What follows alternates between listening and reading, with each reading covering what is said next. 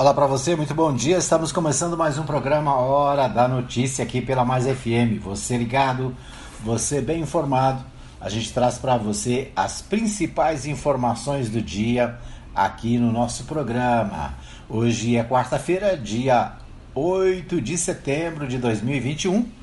Né? A gente começa destacando as notícias do dia para você. Você pode ouvir uma Mais FM em 87.9, você pode ouvir também no fmmais.com.br. Né? Já estamos no ar também pelo Facebook e também na nossa nosso canal no YouTube, né? O Web TV Mais é o nosso canal. Você ouve também ao vivo, acompanha, né? Ao vivo no canal no YouTube.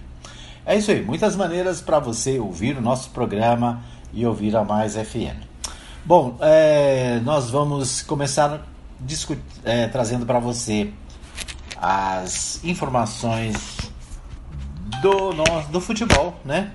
O futebol ontem teve rodada do Brasileirão Série B, né? O Brasileirão Série B teve jogo ontem, né? O, o jogo em Goiânia, Goiás 1, um, Cruzeiro também 1. Um. Deixa eu achar aqui o meu aplicativo do futebol.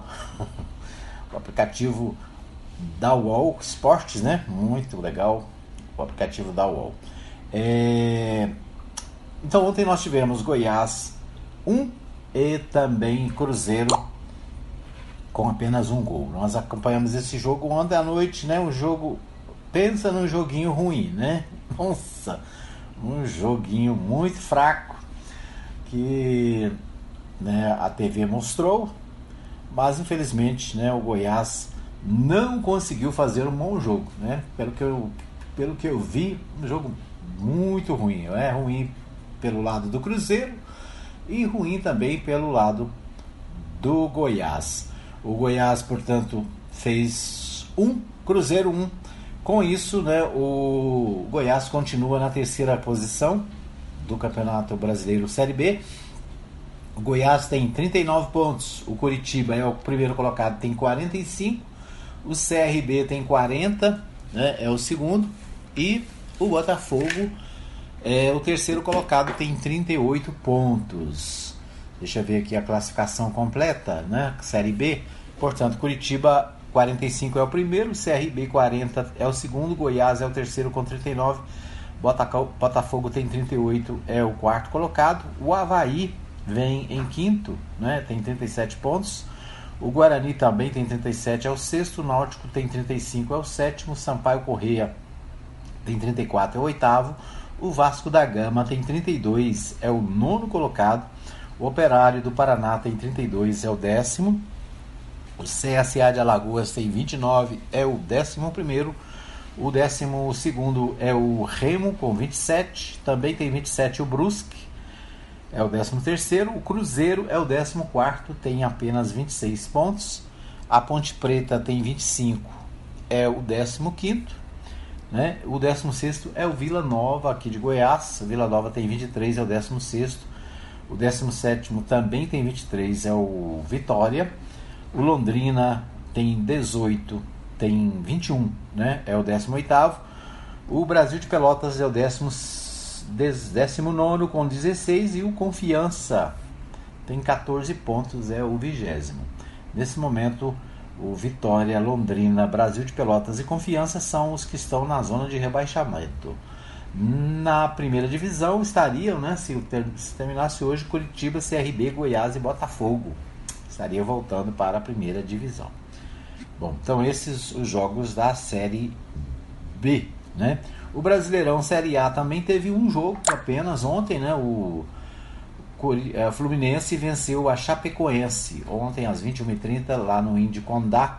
A Chapecoense fez um e o Fluminense dois. Portanto, né, o Atlético Mineiro é o líder do Brasileirão Série A, tem 39 pontos. O Palmeiras tem 35, é o, é o segundo.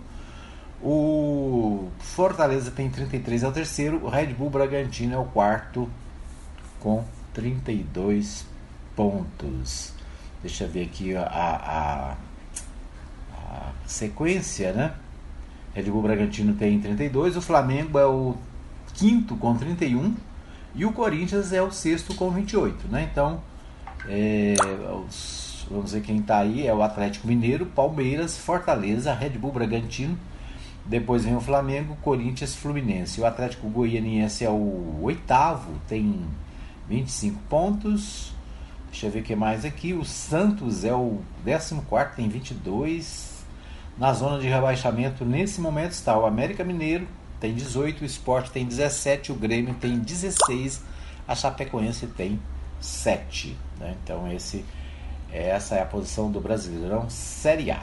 É, ainda na Série A, deixa eu só ver aqui, fechei sem querer, mas ainda na Série A, é, os, os, próximos jogos acontecem no sábado, né? Então sábado aí tem nova rodada, nova rodada, rodada de número 20 do Brasileirão Série A. Isso aí. Essas as notícias do esporte para você, né? Os destaques do Bola na Rede nesta manhã de quarta-feira. Muito bem, vamos às principais notícias, os principais sites de notícias do Brasil que tem para nós. É, deixa eu ver aqui as principais informações de hoje, né? É, o destaque do, do dia, naturalmente, são as movimentações, as manifestações de ontem. Ontem, 7 de setembro, foi um dia marcado por manifestações pelo Brasil afora, né? Então, muitas manifestações. E o portal G1 destaca o seguinte: Bolsonaro ataca Alexandre de Moraes e diz que não cumprirá mais decisões do ministro do STF. Alexandre de Moraes, né, ministro do Supremo Tribunal Federal, é responsável pelo inquérito que investiga financiamento e organização de atos contra as instituições e a democracia. Bolsonaro discursou em ato na Paulista e voltou a atacar o sistema eleitoral e governadores, além de prefeitos. O presidente Jair Bolsonaro, sem partido, discursou na Avenida Paulista na tarde desta terça-feira, dia 7, durante ato em seu apoio, e afirmou que não vai mais cumprir as decisões do ministro Alexandre de Moraes, do Supremo Tribunal Federal. Em sua fala, Bolsonaro voltou a atacar o sistema eleitoral brasileiro, outros integrantes do STF e governadores e prefeitos que tomaram medidas de combate ao coronavírus. Dizer a vocês que qualquer decisão do senhor Alexandre de Moraes, esse presidente não mais cumprirá. A paciência do nosso povo já se esgotou. Ele tem tempo ainda de pedir o seu boné e ir cuidar da sua vida. Ele para nós não existe mais. Pela Constituição brasileira, ninguém pode descumprir uma decisão judicial, né? diz o portal G1, e é verdade, né? Ou esse ministro Alexandre Moraes se enquadra ou ele pede para sair. Não se pode admitir que uma pessoa apenas, um homem apenas, turve a nossa liberdade. Dizer que esse ministro, a esse ministro que ele tem tempo ainda para se redimir, tem tempo ainda para arquivar seus inquéritos. Sai, Alexandre de Moraes. Deixe de ser canalha, deixe de oprimir o povo brasileiro, deixe de censurar o seu povo. Mais do que isso, nós devemos, sim, é, porque eu falo em nome de vocês, determinar que todos os presos políticos sejam postos em liberdade, completou. Juristas viram crime de responsabilidade na fala do presidente. Ele ameaça des também descumprir decisões judiciais e, do ponto de vista jurídico constitucional, o atentado à independência e harmonia entre os poderes e o descumprimento de decisões judiciais configuram, em tese, a prática de um crime de responsabilidade pelo presidente da República, o que pode resultar, a juízo do Congresso Nacional, autorização da Câmara e decisão final do Senado pode resultar no impeachment do presidente e na perda de seus direitos políticos por oito anos, disse Gustavo ben, professor da Universidade Estadual do Rio de Janeiro. A Ordem dos Advogados do Brasil, a OAB, ministros do Supremo e políticos criticaram o discurso de Bolsonaro e a convocação de atos antidemocráticos. Alexandre Moraes é responsável pelo inquérito que investiga o financiamento e organização de atos contra as instituições e a democracia, pelo qual já determinou prisões de aliados do presidente e militantes bolsonaristas. Bolsonaro é alvo de cinco inquéritos no Supremo e no Tribunal Superior Eleitoral. Moraes vai ser presidente do Tribunal Superior Eleitoral, TSE, no próximo ano. Na segunda, dia 6, a, a pedido da Procuradoria-Geral da República, a PGR, Alexandre de Moraes determinou a Polícia Federal as prisões de envolvidos na organização de atos contra as instituições e a democracia. Além de busca e apreensão em endereços e bloqueio de contas bancárias, as decisões de Moraes atenderam às solicitações da Procuradoria-Geral da República. Os pedidos de medidas cautelares foram assinados pela subprocuradora Lindora Araújo. É, então é isso, né? Ontem as manifestações aconteceram em vários lugares do Brasil, em Brasília e São Paulo foi onde as manifestações foram maiores, né? Os bolsonaristas é, direcionaram para essas duas cidades, né? A maior parte dos participantes, né? Com fretamento de ônibus, levou gente de todos os lugares e é, o, a tônica desse movimento é atacar o Supremo Tribunal Federal, especificamente o Alexandre de Moraes, que é responsável pelos inquéritos das fake news, né, os inquéritos dos atos contra as instituições. E mais uma vez, os atos de ontem são contra as, as instituições, né? Vai dar mais munição para o Alexandre de Moraes, na verdade. Bom, Fux se manifestará sobre atos do 7 de setembro na abertura da sessão do Supremo nesta quarta-feira. Bolsonaro fez ameaças golpistas ao Supremo Tribunal Federal e ao ministro Alexandre de Moraes durante discursos para manifestações para manifestantes nesta terça em Brasília e em São Paulo. O Tribunal o Supremo Tribunal Federal informou que o seu presidente, o ministro Luiz Fux, se manifestará nesta quarta-feira na abertura da sessão da Corte sobre os atos do 7 de setembro. O, em discursos para manifestantes nesta terça-feira em Brasília e em São Paulo, o presidente Jair Bolsonaro fez ameaças golpistas ao Supremo e a integrantes da corte, em especial ao ministro Alexandre de Moraes. Né? Essa é outra matéria também do portal G1. O portal G1 também destaca: Tribunal Superior Eleitoral suspende repasses de dinheiro da plataforma de ex-assessor de Trump para canais bolsonaristas. É, pedido da Polícia Federal obtido pela Globo é, aponta que a plataforma de Johnson Miller tinha plano de expansão e passou a ser usada por canais e perfis que tiveram recursos bloqueados. O ministro Luiz Felipe Salomão, do Tribunal Superior Eleitoral, determinou nesta terça-feira, aí foi o, o TSE, né? Ministro Luiz Felipe Salomão, do Tribunal Superior Eleitoral, TSE, determinou nesta terça-feira que a plataforma do empresário Jenson Miller, ex-assessor do presidente dos Estados Unidos, do Donald Trump, suspenda pagamentos feitas a, feitos a contas e canais bolsonaristas. A plataforma de Miller chama-se é, GETR, né, G-E-T-T-R, e é semelhante ao Twitter. O ex-assessor de Trump prestou depoimento à PF nesta terça-feira, dentro do inquérito que apura a atuação de uma milícia digital que trabalha contra a democracia. Foi e foi liberado. É, Miller estava no Brasil para participar da Conferência de Ação Política Conservadora e se encontrou com o presidente Jair Bolsonaro. Ele foi abordado por policiais no Aeroporto Internacional de Brasília. A decisão de Salomão obtida pela TV Globo atende a um pedido de, da Polícia Federal dentro da investigação do TSE que apura os ataques do presidente Jair Bolsonaro ao sistema eleitoral. Na prática, a decisão do ministro estende a essa empresa, né, a esse, esse grupo, a determinação de bloqueio de repasses de investigados em outras plataformas. O bloqueio atinge 24 perfis o ministro determinou que a plataforma suspenda a realização de lives e que, em 20 dias, informe detalhadamente os ganhos que os perfis tiveram. Então, mais uma relacionada ao, SC, ao Supremo Tribunal Federal, ao Superior Tribunal Eleitoral, no caso. O portal UOL destaca o seguinte: Bolsonaro comete crime de responsabilidade ao incitar população contra o Supremo Tribunal Federal ao declarar abertamente que não cumprirá qualquer decisão do ministro Alexandre de Moraes, do STF, o presidente Jair Bolsonaro comete crime de responsabilidade por desrespeitar os outros poderes.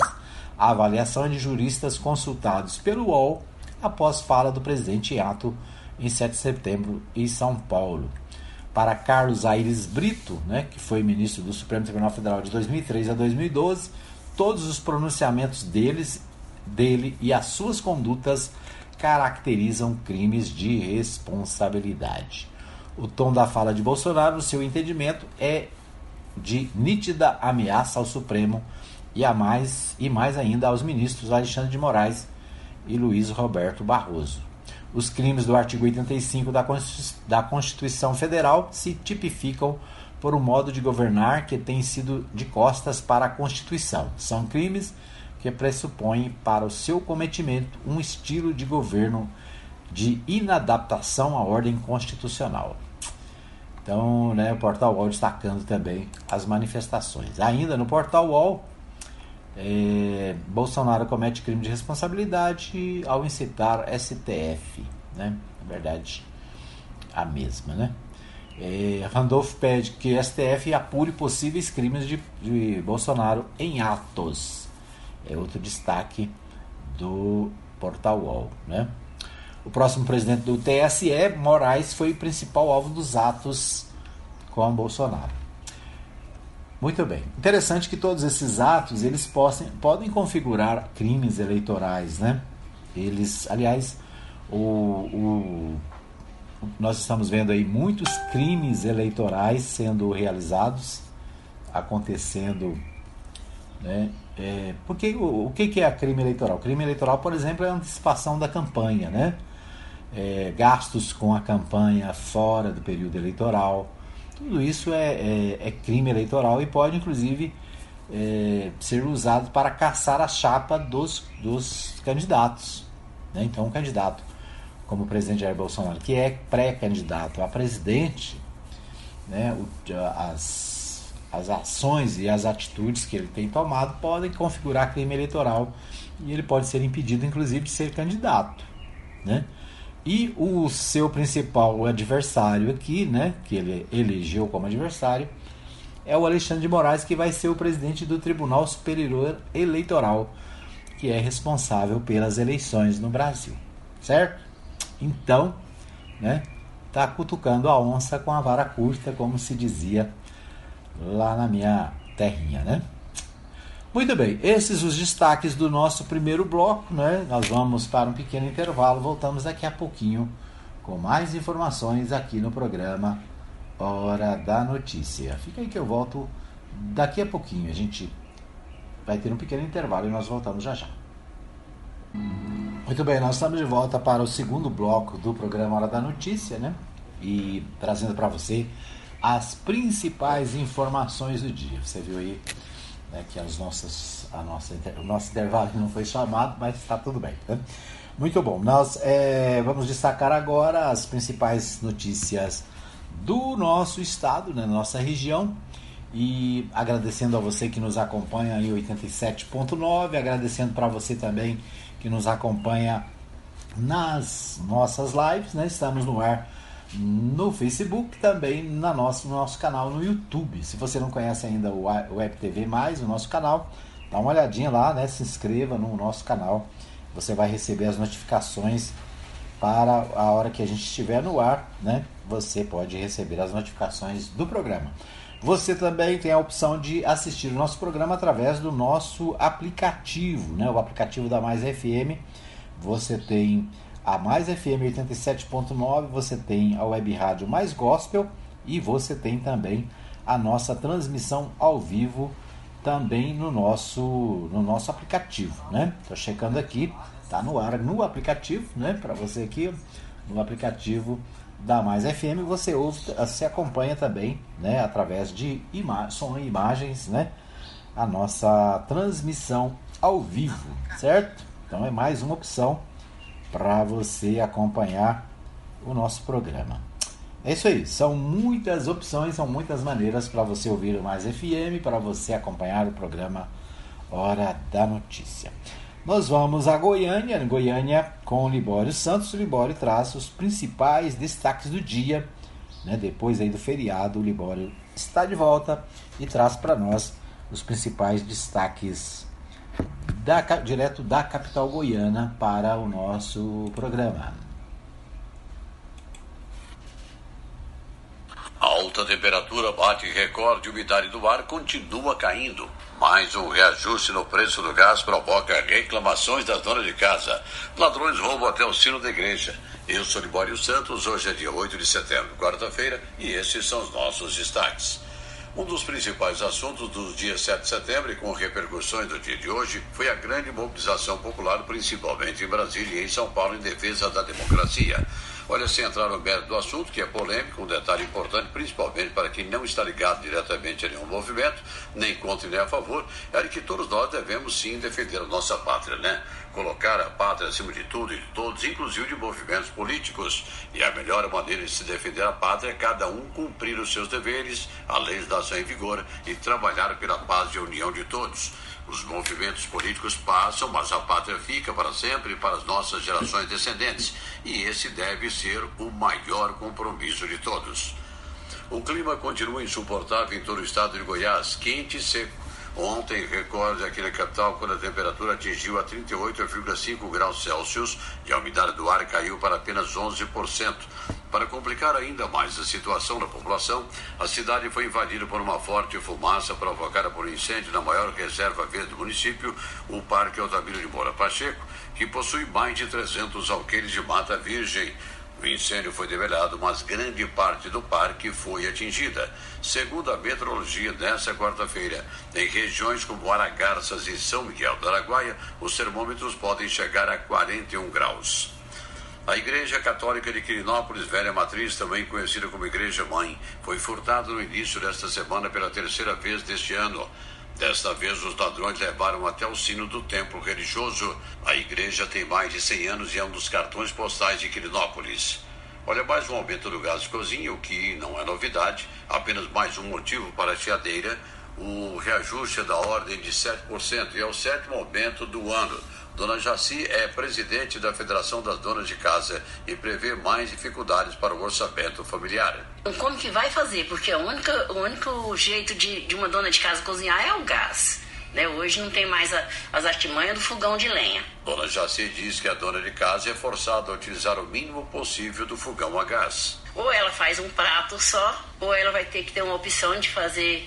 E outra coisa, no, no, no micro-ondas, ou num, numa panela elétrica. Bom, e dessa vez o aumento nada tem a ver com a Petrobras, tá? Todo mês de setembro as distribuidoras promovem aumento. Esse aumento não é da Petrobras, é das engarrafadoras de gás, que está repassando uma média aí de R$ real por bujão, de 7 a 10% o dissídio das companhias. No giro da bola pela Série A do Campeonato Brasileiro, na noite passada, aqui em Goiânia, jogo importante entre Goiás e o Cruzeiro com resultado de 1 a 1. O Goiás é o terceiro colocado. Criatividade a serviço do tráfico de drogas. Policiais penais flagraram dois adolescentes no momento em que planejavam arremessar drogas com estilingue para dentro da casa de prisão provisória. As substâncias análogas à maconha estavam enroladas com fita plástica dentro de porcas de parafuso. Olha, um grupo de 23 pessoas foi atacado por abelhas numa mata em Hidrolândia. As pessoas faziam uma trilha numa mata da região e precisaram ser resgatadas pelo Corpo de Bombeiros. Algumas delas chegaram a ficar inconscientes após o ataque.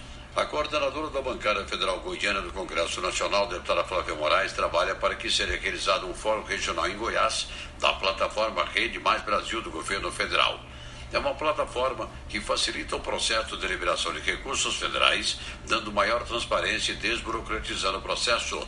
Flávia Moraes dá mais detalhes. Bom, essa é uma ação nossa, né, até para que a gente possa facilitar a realização, a aplicação dos recursos do governo federal. Hoje a gente vê aí a situação de muitas obras inacabadas, paralisadas, e a intenção é aproximar o Ministério da Economia, essa plataforma dos municípios, trazendo essa oportunidade de qualificação, de conhecimento de como funciona essa plataforma que facilita muito o acompanhamento da execução dessas obras. Eram essas as informações de hoje de Goiânia, informou Libório Santos.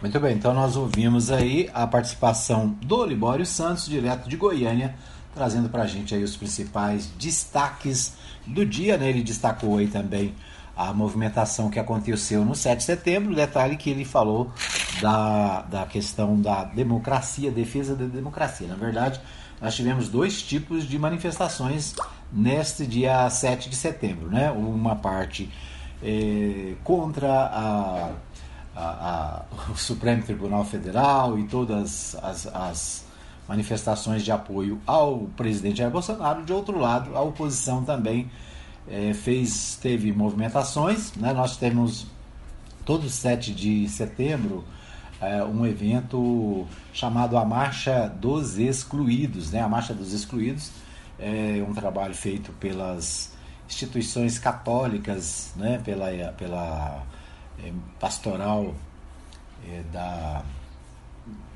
da, pastoral né? da, da, da questão da terra, do MST e muitos outros grupos que se reúnem também no dia 7 de setembro, né? já há mais, se eu não me engano, há 27 anos fazem o encontro. Né? A, a marcha é, é, feita todo ano, né? inclusive em Brasília principalmente. E ontem foi dia de manifestações também da oposição em vários estados. Em Goiânia nós tivemos manifestações também da oposição. É, e a pauta é outra, né? A pauta da oposição é o que? A pauta, a pauta da oposição é vacina no braço, comida no prato, né? São as principais reivindicações. Nós vimos aí que o Libório trouxe mais uma informação de aumento no preço do gás, né? Dessa vez, segundo a informação, não é, é não, é não é um aumento da Petrobras, mas das engarrafadoras. O detalhe é que é aumento, né? Para o, o, o cidadão, para a pessoa que vai fazer a, a, a, comida, né? não importa de quem é o aumento. O aumento ele reflete na vida das pessoas, né? como foi colocado aí, muitas pessoas não têm mais condição de usar a lenha como antigamente, até porque nem lenha tem suficiente, né? E, a não ser nas pequenas cidades e no, na zona rural, onde as pessoas ainda ah, se utilizam do fogão a lenha a maioria das pessoas dependem do gás de cozinha. Né? Mais uma vez, mais um aumento na questão do gás. O combustível está a mais de R$ reais em vários estados. Né? O que mais? O álcool caríssimo, né? apesar de ser uma produção brasileira, apesar de a cana ser uma, né, uma invenção, o álcool é uma invenção brasileira para os automóveis, né? tudo aumentando, a inflação altíssima. Nas manifestações de ontem, né, nós vimos o que? Nós vimos é, nas, nas grandes manifestações de apoio ao presidente, a preocupação com Alexandre de Moraes, a preocupação com o Supremo Tribunal Federal, a preocupação né, com o, a, algumas pessoas, mas a grande preocupação do povo é a falta de comida no prato. Né? A grande preocupação da população é como é que ela faz para pagar a energia que está super cara, né? Que teve outro aumento agora recente, os as, as usinas estão vazias, né? Os reservatórios estão vazios, nós temos vamos ter seca, né? Uma seca violenta, como o próprio Libório falou aí, né? Da, da do momento que a gente está vivendo, temperaturas altas, né? Todos esses problemas que a, a população vive é, esse é o mundo real, né? O mundo real é esse. É a, você precisa pagar a energia, não tem dinheiro suficiente, precisa comprar o gás, não tem dinheiro suficiente, né? a carne está custando quase 50 reais o, quilo da carne, o arroz é mais de, de 25, né? O que mais? Então, essa é a preocupação do brasileiro que está né, desempregado. São 19 milhões de pessoas passando fome no Brasil, são mais de 14 milhões de desempregados. Esses são os problemas reais do Brasil, né? Não é o Alexandre de Moraes, não é o STF, não é o Congresso, né? Os problemas do povo brasileiro estão é, né, nessa na, nos, na área primária, né?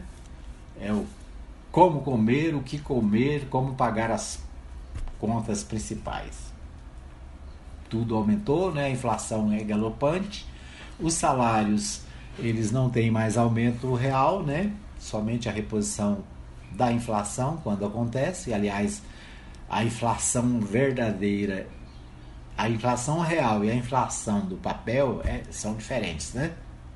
Porque aí fala da inflação, quanto que é a inflação? A nova inflação foi 0,9%, tá? Mas a carne custava 15 reais, está custando 45. Né? o gás custava 35, está custando 110, né? O que mais? Então essas são as verdadeiras preocupações do povo, da população. Muito bem, então esses os destaques do meu amigo Libório Santos. Vamos ver que temos mais. O portal do Jornal Popular destaca o seguinte: número de mortes de idosos por Covid em Goiás subiu em julho. Quantidade de mortes teve aumento de 4% em julho e junho e julho e proporção cresceu 32,9%. Diminuição da proteção é o principal fator. Então, a quantidade de óbitos por Covid entre pessoas com 60 anos ou mais subiu 4% em julho em Goiás, em comparação com junho. A proporção de mortes nessa faixa etária também cresceu 32,9%. A saúde acredita que o fenômeno é resultado da diminuição da proteção contra a doença entre os idosos. Dados parciais de agosto apontam para uma manutenção do crescimento proporcional de idosos mortos pela doença no estado. Foram 321 óbitos até o dia 14. Em julho, o total foi 729, com mais de 60 anos morreram em decorrência da Covid-19. Ao longo do ano, desde o início da vacinação contra a doença e do fim do pico da segunda onda em março, quando 2.400 idosos morreram pela Covid, o número absoluto de óbitos vem caindo. Em abril, houve 1.600 mortes. Em maio, o número caiu pela metade, 829. Em junho, a queda foi 699. Entretanto, em julho, houve uma mudança na curva, ou seja, estava caindo e voltou a subir.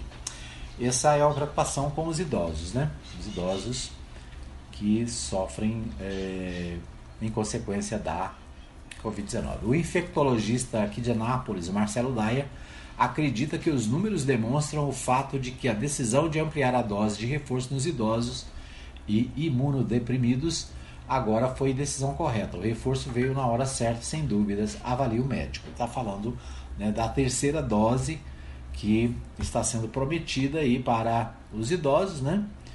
E como uma espécie de reforço. A preocupação é que novos tipos de vírus, né, chamadas novas cepas, estão aparecendo e aí é preciso reforçar a vacinação.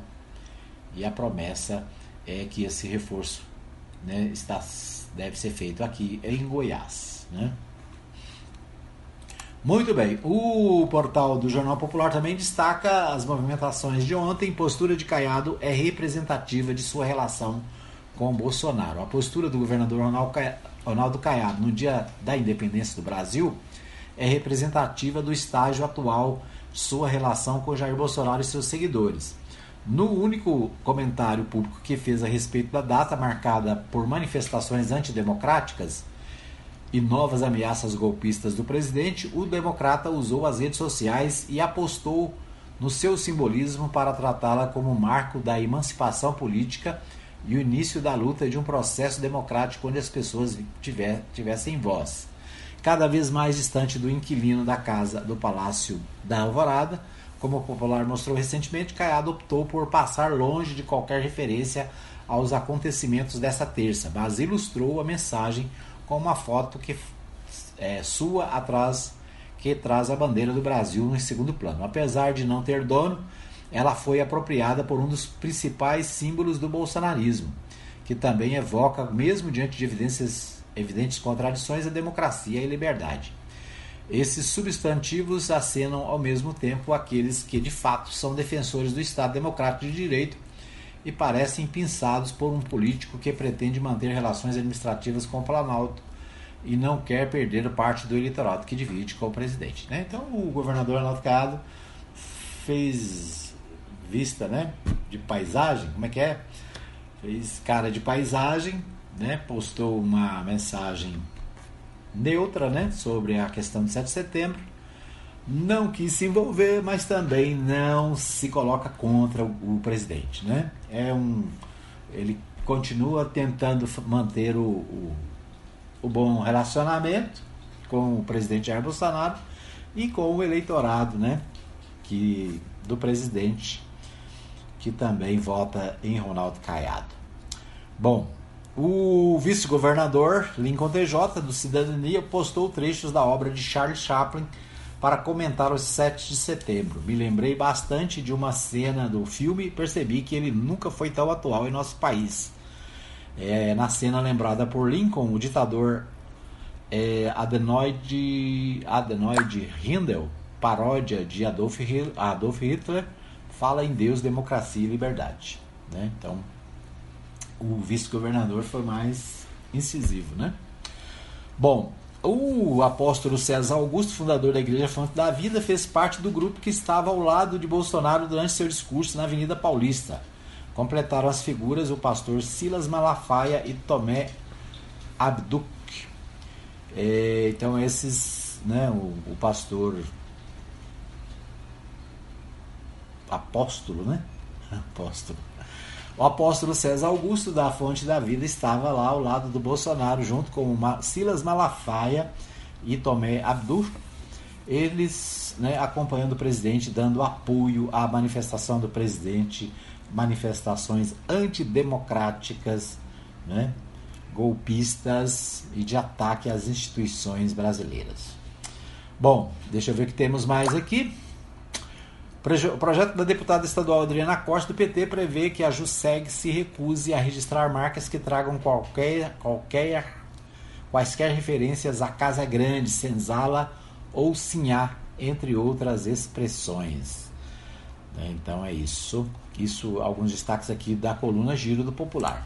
O Diário da Manhã destaca, é, é claro, né, essas as manifestações Dividir o Brasil não é o ideal caminho para a democracia, é um dos destaques aqui do Café da Manhã, do Ulisses A.S.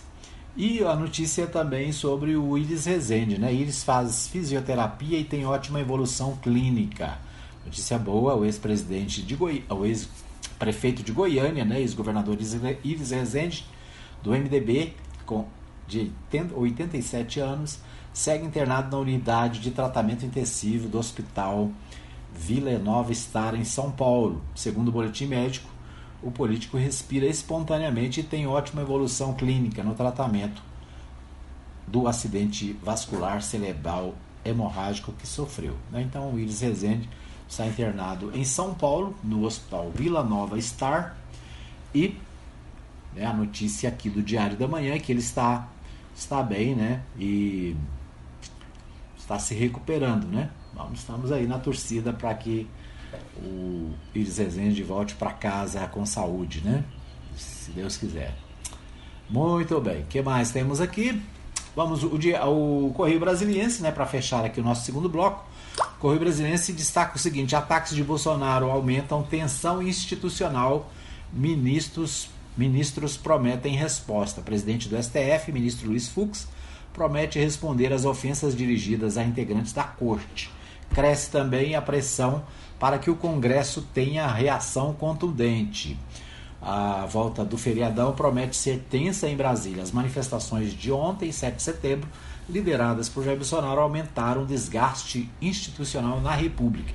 Antes mesmo do encerramento dos protestos, representantes dos poderes da sociedade civil repudiaram o discurso agressivo do chefe do executivo com ofensas ao ministro do Supremo Tribunal Federal, Alexandre de Moraes, e críticas ao Tribunal Superior Eleitoral. O presidente do STF, ministro Luiz Fux, deve falar hoje em nome da instituição máxima do Judiciário. Então, esse é o destaque do Correio Brasiliense de hoje também, né, tratando da questão das manifestações de ontem.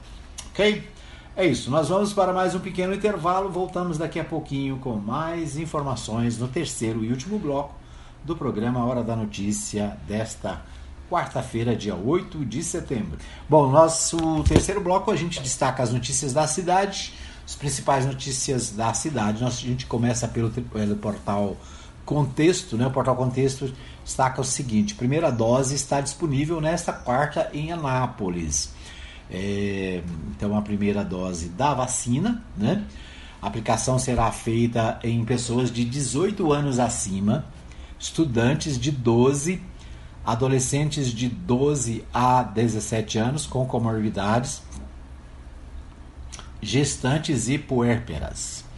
Ah, com a chegada de pouco mais de 10 mil doses da vacina contra a Covid-19, a Prefeitura de Anápolis retoma nesta quarta-feira, dia 8, a aplicação da primeira dose para pessoas com idade igual ou superior a 18 anos, estudantes com 12 anos, adolescentes de 12 a 17 com comorbidades, além de gestantes e puérperas.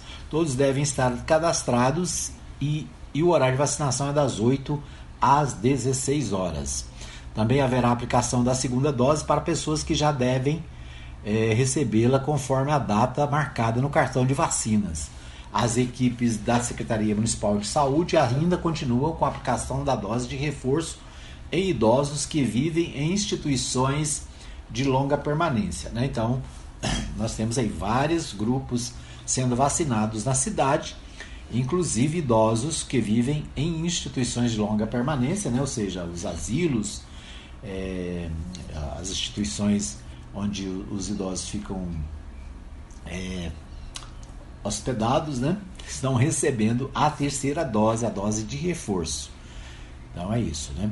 Os locais para vacinação, primeira dose, pessoas com idade igual ou superior a 18 anos. Univangélica para pedestres, Arco-Íris para pedestres, bairro de Lourdes, pedestres, bairro Banco de Leite, né, lá na São Joaquim, pedestres, ginásio internacional drive-thru, né, ou seja, de carro, os adolescentes gestantes e puérperas vacinam no antigo Sereste a segunda dose para pessoas que tomaram a primeira dose em Anápolis. Então, a segunda dose, AstraZeneca, lá no JK, em drive-thru, na CMTT também é drive-thru, é, anexo Itamaraty, drive-thru, ginásio internacional, parte interna para pedestres. Para quem tomou Pfizer, bairro de Lourdes, pedestres, Univangélica pedestres, é, anexo Itamaraty, drive-thru, CMTT, drive-thru. A Coronavac, para quem tomou Coronavac, é a segunda dose no banco de leites para pedestres, no JK, JK drive-thru, Univangélica pedestres e Ginásio Internacional, parte interna pedestres. Certo? Então aqui o portal do Jornal Contexto destacando os locais de vacinação para hoje, né? Vacinação para a Covid-19. O portal do Contexto também destacou a movimentação, né? O movimento pró-Bolsonaro teve concentração na praça e críticas ao STF. Por volta de 9 horas da manhã, apoiadores do presidente chegaram na Praça Dom Emanuel, principal ponto de concentração. Do lado, do outro lado da cidade, mais cedo, uma motocarriata saiu do Parque da Jaiara na região norte para se encontrar com os demais participantes na Praça do Jundiaí. O percurso da, da moto carreata foi acompanhado pela PM e por agentes da Companhia Municipal de Trânsito. Uma parte do grupo estava de motocicletas e outra de caminhões e veículos de passeio. A chegada do comboio foi aplaudida na chegada da Praça do Emanuel. Então, né, a manifestação pró-Bolsonaro aqui na cidade, né, também é, muitas fotos aí nas redes sociais, né? É bom saber os políticos da cidade, né, que estão participando desses eventos, né? Anápolis tem novo dia sem registro de mortes por Covid-19, é o destaque do portal 6. Né? A taxa de hospitalização também teve leve aumento neste feriado. O, então, esse é um dos destaques do portal é, 6, né? também questão da vacinação, questão da Covid-19 na cidade. De acordo com o Portal 6, Anápolis teve um novo dia sem registros de mortes por Covid, né? ontem, no 7 de setembro. Muito bem, então esses aqui os destaques do Portal 6. Portal 6 destaca ainda: é, Bolsonaro ameaça STF de golpe. O STF de golpe exorta a desobediência à justiça e diz que só sai morto. É, tá, tá, tá. Semusa retoma vacinação, é outro destaque do portal 6. Portal de Anápolis, deixa eu ver o que temos aqui. Mourão sobre reunião com o Conselho da República. Algum equívoco?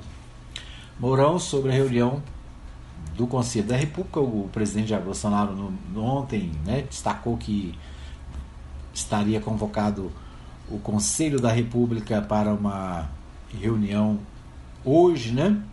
E o Mourão, é, entre aspas, pergunta se não é o equívoco, né? Então, na esplanada dos ministérios, Bolsonaro afirmou que deve se reunir com o Conselho da República nesta quarta. O vice-presidente Hamilton Mourão, do PRTB, foi na contramão da afirmação do presidente durante o discurso a apoiadores na esplanada dos ministérios e disse que a convocação da reunião do Conselho da República feita pelo mandatário se, se trata, na verdade, de um equívoco. Julgo que há um equívoco nessa história, disse o general ao antagonista ao discursar em meio aos apoiadores na esplanada dos ministérios neste 7 de setembro, data do centésimo nonagésimo aniversário da independência da República. Então, uma matéria aqui sobre né, também as manifestações de ontem. O portal Anápolis destaca: a independência do Brasil é, é o feriado em que se celebra a emancipação brasileira do Reino de Portugal. Né? Tem uma foto aqui também de manifestações é, pró-Bolsonaro, né? Detalhe é que no fundo aqui uma faixa pede fora corruptos, né? É outra faixa aqui e o golpe PT, Dilma em quarto lugar, ou seja, uma foto de outras manifestações antigas, né? Anteriores, nada de ontem. A foto é uma foto antiga. O ministro Alexandre de Moraes registra BO após ser ofendido em clube. Esse é outro destaque do portal é, Anápolis, né? O Alexandre de Moraes essa semana, ele que foi alvo de, de ataques ontem, né? Ele já tinha sido alvo de ataque num clube, né? Os frequentadores do clube Pinheiros em São Paulo bebiam, conversavam sobre política na madrugada da sexta-feira, dia 3. A conversa era sobre o ministro Alexandre de Moraes e várias pessoas ofenderam o ministro do STF, mesmo sem ele estar presente. Seguranças do ministro que estavam no local e ouviram os insultos e ameaças foram à polícia e prestaram queixa em nome de Alexandre de Moraes. De acordo com o que foi registrado no boletim, quatro pessoas estavam bêbadas e proferiam ofensas e vários xingamentos. Essas pessoas foram alertadas pelos seguranças, mas não obedeceram. A polícia militar foi chamada e ao menos um sócio do clube teve que prestar é, esclarecimentos na 14ª é, Delegacia de Polícia né, em relação a, essa, a esse ataque pessoal né, ao ministro Alexandre de Moraes. Né? Então esse é um destaque também do portal Anápolis. Né? Na verdade, o, o, o acontecimento foi no início da semana, né? no dia 3 de setembro. Muito bem, então esses os destaques aqui da cidade, né, é, em relação a, a, a, esse final de esse feriado, né, feriado conturbado, onde nós vimos aí muitas manifestações pelo Brasil afora sobre é, principalmente né, as manifestações antidemocráticas que foram realizadas ontem é, em São Paulo, em Brasília e em várias outras cidades é, brasileiras. É, deixa eu ver se eu acho aqui uma, uma manifestação. Deixa eu ver aqui. Deixa eu ver se está aqui. Uma manifestação da jornalista Natuza Neri, do da Globo News sobre as manifestações de ontem. Eu vi achei interessante. Deixa eu ver se eu consigo localizar aqui é, onde é que está essa manifestação. Eu acho que eu perdi aqui, eu separei para trazer né, no nosso programa. Deixa eu ver se está aqui. É, ainda sobre manifesta as manifestações de ontem. Bom, é, não, não, estou achando, depois eu vou trazer, ver se eu trago no programa de amanhã, né, a Natuza Neri falando sobre é, as manifestações de ontem. É, é, isso. Então, esses os nossos destaques né, do nosso programa. Quero agradecer a todos que nos acompanham em 87.9. Para você que está comigo também na Web Rádio Mais Gospel, Gospel nosso muito obrigado. Né? Obrigado por estar com a gente e participar aqui do programa Hora da Notícia. A gente traz os principais destaques do dia aqui para você ficar bem informado do que acontece no Brasil, em Goiás e na cidade. Deixa eu só dar um destaque aqui no o Twitter, né? O Twitter é, traz a seguinte informação, as postagens de agora, né? De últimos, dos últimos minutos aí. O Reinaldo Azevedo, da Rádio Band News, né, de São Paulo, destaca o seguinte no Twitter. Se um presidente que tem apoio de menos de um terço da população pode convocar fanáticos para pregar golpe, golpe, imagine o que Lula poderia ter feito. Sua avaliação pessoal chegou ao recorde de 87% de aprovação no Ibope, 95% no Nordeste. É...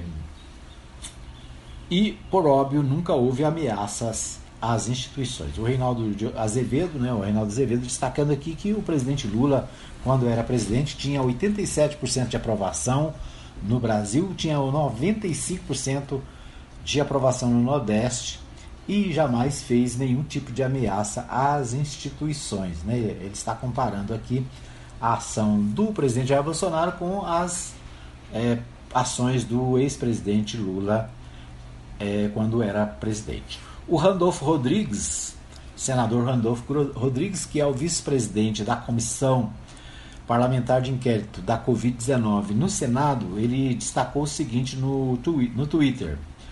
É bom lembrar, o impeachment de Collor iniciou em fins de agosto de 1992 em 29 de setembro, de, ele foi preventivamente afastado e em dezembro condenado pelo Senado.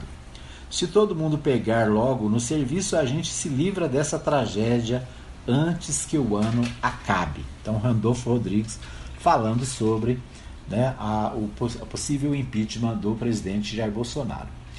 É, deixa eu ver o que mais. O Humberto Costa, ex-senador, ex é, ex-ministro, né, Humberto Costa, ex-ministro da Saúde no governo Lula e atual ministro, atual senador pelo PT, ele disse: Olha, estou oficializando o ministro Alexandre de Moraes para que ele determine a investigação do financiamento dos atos antidemocráticos que pedem o fechamento do Congresso e do STF. Precisamos saber quem está pagando essa conta e com que dinheiro. Né? Então, Humberto Costa no Twitter falando sobre o financiamento das, das ações de ontem. O Camilo Santana, é, que é governador do Ceará, né, diz: essas ameaças de tom golpista tentam demonstrar forças, mas ao contrário, só revelam fraqueza e desequilíbrio de quem as faz mostram desprezo às leis e à Constituição. Tentam provocar o caos para tirar o foco dos reais problemas do país e da total incapacidade de resolvê-los. O ex-ministro da Saúde, Henrique Mandetta, se, se declarou da seguinte maneira: o 7 de setembro não pode ser o nós contra eles. Não podemos aceitar o Brasil ser dividido assim, por discursos de ódio. Temos problemas reais que precisam ser atacados. Vamos construir e não destruir. Vamos curar e não ferir. A luta é pela democracia, também pela paz. Né? Então, Henrique Mandetta, ex-ministro da Saúde do presidente Jair Bolsonaro, né? ele que foi é, saiu do governo no início da pandemia, ele também se manifestando. O, deixa eu ver o que mais temos aqui. A Gleisi Hoffmann, presidente do Partido dos Trabalhadores, se manifestou também no Twitter da seguinte maneira: Até agora, os atos de Bolsonaro estão aquém do esforço empreendido e dos dinheiros obscuros utilizados. São atos deles, para eles, que demonstram pavor do chefe com inquérito que o envolve no Supremo. A maioria do povo que sofre com a crise foi esquecida por eles e também os ignorou nesse dia. Né? Então aí, manifestação. O ex-governador do Paraná, Humberto Requião, destaca o seguinte: não flopou, mobilizou o que podia mobilizar. Idiotas, ingênios, canalhas, etc. Acabou. Agora vamos tratar de reconstruir o país. Então, o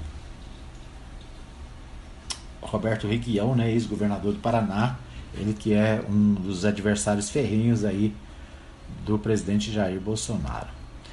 É, deixa eu ver o que mais. Paulo Pimenta, deputado federal do Partido dos Trabalhadores, destaca: Boa noite. De que cidade você acompanhou o fiasco dos bolsonaristas? Uma nota do PSDB. O presidente do PSDB, Bruno Araújo, convoca reunião extraordinária da executiva para esta quarta-feira. Para, diante das gravíssimas declarações do presidente da República no dia de hoje, discutir a posição do partido sobre a abertura de impeachment e eventuais medidas legais. Então, o PSDB né, se manifestando aqui no Twitter também por é, ações, né, uma reunião onde vai discutir as ações do partido em relação ao impeachment. Então, esses, né, mais algumas, alguns destaques né, do Twitter em relação ao que aconteceu ontem. Bom, nosso tempo está esgotado. Quero agradecer a todos pelo carinho da audiência. A gente volta amanhã, se Deus quiser, às 8 da manhã, com mais um programa Hora da Notícia. Obrigado pelo carinho da audiência e até amanhã, se Deus quiser.